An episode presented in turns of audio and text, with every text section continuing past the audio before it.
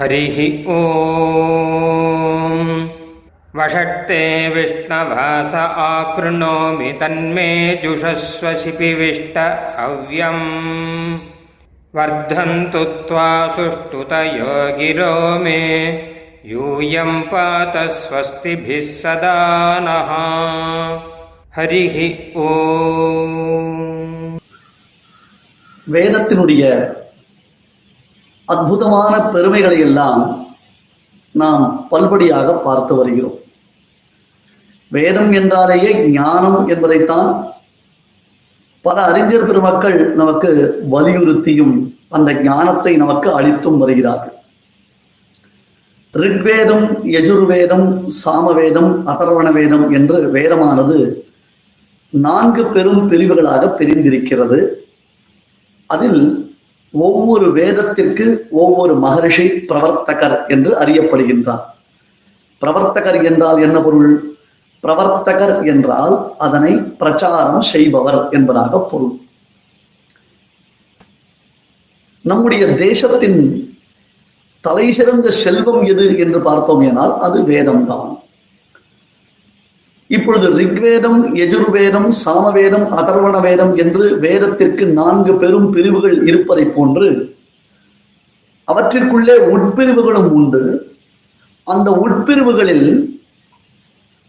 கர்மபாகத்தை காட்டிலும் ஞானபாகம் என்று சொல்லப்படக்கூடிய உபனிஷத் பாகங்களும் உண்டு.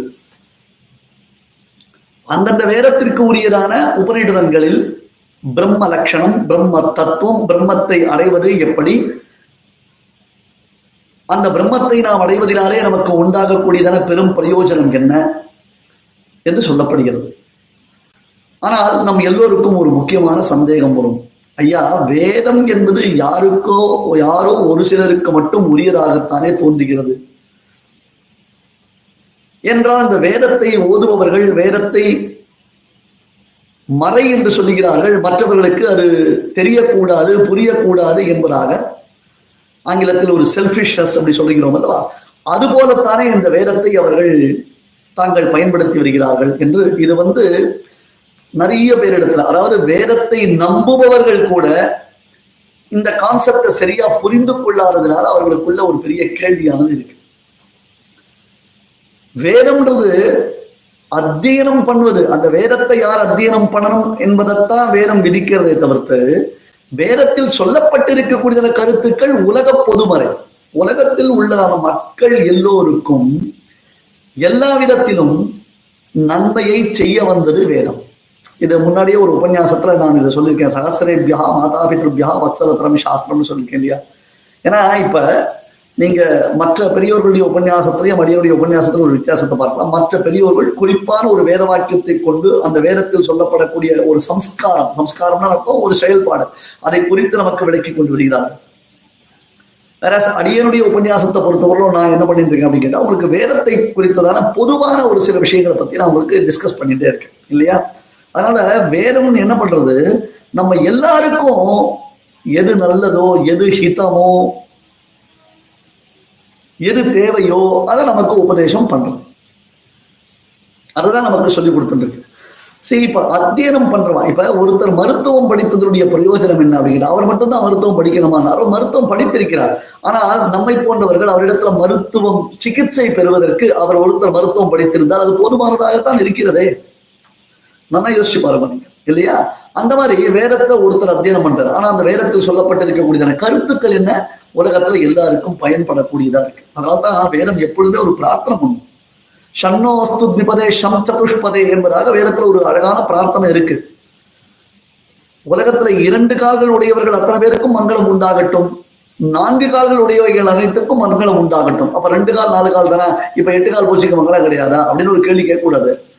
அந்த மாதிரி ஒரு விஷயம் வரக்கூடாது. உலகத்துல இயக்கத்தில் இருக்கக்கூடிய அனைத்திற்கும் க்ஷேமமானது உண்டாக வேண்டும். யோகக்ஷேமம் மகாமியம் என்பதாக வேதத்தினுடையதான பெருமையை என்ன தெரியுமோ, யோகக்ஷேமம் தருவது வேதம். அதாவது நமக்கு கிடைக்காத உயர்ந்தது கிடைத்தது என்றால் அதற்கு யோகம் என்பதாக பெயர். கிடைத்ததை நாம் நன்கு பரிபாலனம், பரிபாலனம் இருக்கும் மெயின்டெனன்ஸ் அப்படின்னு சொல்றோம் இல்லையா, அந்த கிடைத்ததை நாம் நன்கு அனுபவித்துக் கொண்டிருக்கிறோம் அல்லவா, அதற்கு க்ஷேமம் என்பதாக பெயர். மழை பெய்யறது, வேதம் சொல்றது சரியான சமயத்தில் மழை பெய்யணும், ஓஷதிகள்லாம் சரியா வளரணும். ஓஷதிகள்னா கிரெயின்ஸ் எல்லாமே சேர்த்துதான். தீங்கின்றி நாடெல்லாம் திங்கள் மும்மாறி பெய்யுதுன்னு ஆண்டாள் நாச்சியார் தன்னுடைய பாசுரத்துல இதுதான் காண்பிக்கிறார். வேதம் அனைத்துக்கும் வித்தான திருப்பாவில் அதை காண்பிக்கிறார். இப்ப மழை பெய்யணும்னா ஒருத்தருடைய செல்ஃபிஷ்னஸ்லயா மழை பெய்யறது? மழைன்றது நீரின்றி அமையாத உலகன்றதாக உலகத்துல எல்லாருக்கும் மழையானது ஏற்பட வேண்டும். இதுல ஒரு ஒரு நல்ல விஷயம் பாருங்க. நம்முடையதான பாரத தேசத்தின் தலை சிறந்த மகாகவி காளிதாசன் இல்லையா? காளிதாசனுடையதான காவியங்கள்ல நீங்க ஆராய்ந்து பார்த்தீங்கன்னு சொன்னா வைதிக தர்மானுஷ்டானத்தை காளிதாசன் ரொம்ப அழகா இன்சிஸ்ட் பண்ணியிருப்பார். வைதிக தர்மானுஷ்டானத்தை ரொம்ப அழகா இன்சிஸ்ட் பண்ணியிருப்பார். அதை எப்படி நமக்கு புரிய வைக்கிறார் காளிதாசன் அப்படின்னு சொன்னா, ஜுகோபகாம்ச யஜ்ஞாய சஸ்யாய மகவாதிவம் சம்பத் தினேவியோ தரத்துர் புவனத்வயம் அப்படின்னு ரகுவம்ச மகாகாவியத்துல முதல் சர்க்கத்துல வரக்கூடிய ஒரு அழகான ஸ்லோகம். திலீப மகாராஜா நிறைய யாகங்கள் யஜ்யங்கள் செய்தான்.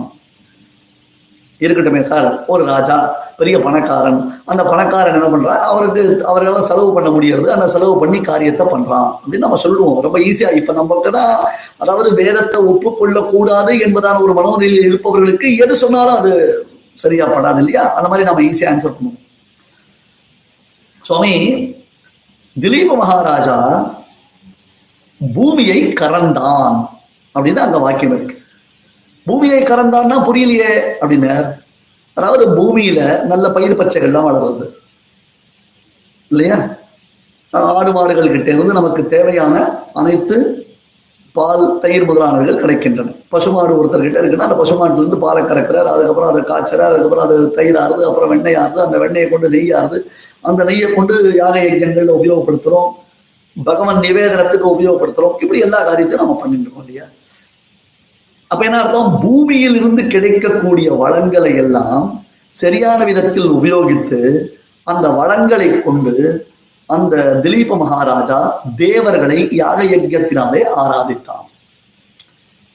இதனால் திலீபன் தேவர்களை காப்பாற்றினான், அதாவது இந்திரலோகத்தை காப்பாற்றினான், இந்திரன் பூமியை காப்பாற்றினான் அப்படின்னு சொல்றாரு. இந்த எக்ஸ்சேஞ்ச் ஆஃபர்ன்றா, இப்ப தீபாவளி டமாக்கா அப்படின்ற அளவு எக்ஸ்சேஞ்ச் ஆஃபர்ன்றாலும் புரியலையே நீங்க சொல்ற ஸ்லோகம்.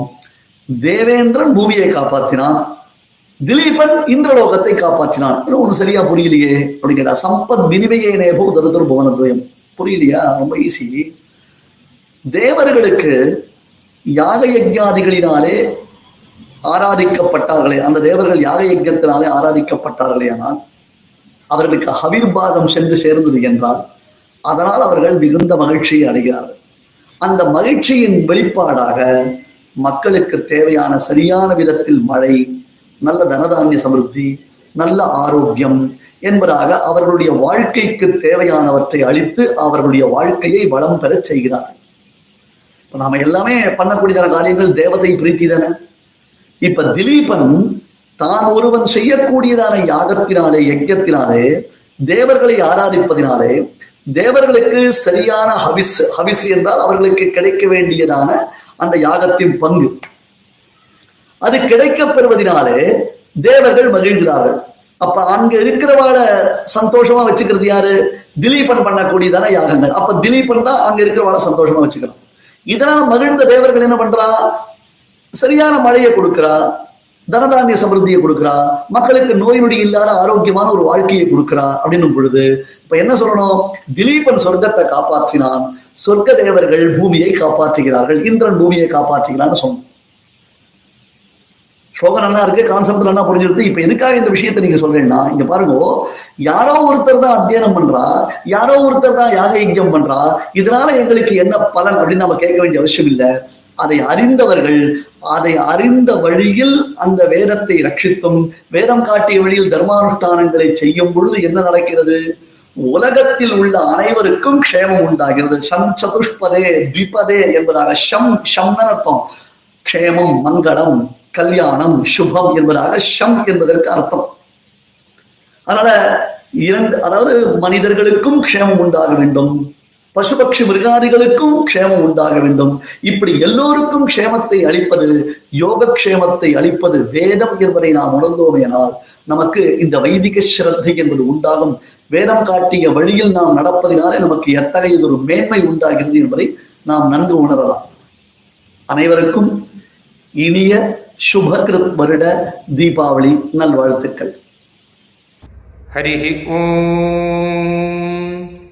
பிரம்ம ப்ரவாதிஷ்ம தன்னோ மாஹாசீத். ஓம் சாந்தி சாந்தி சாந்தி. ஹரிஹி ஓம்.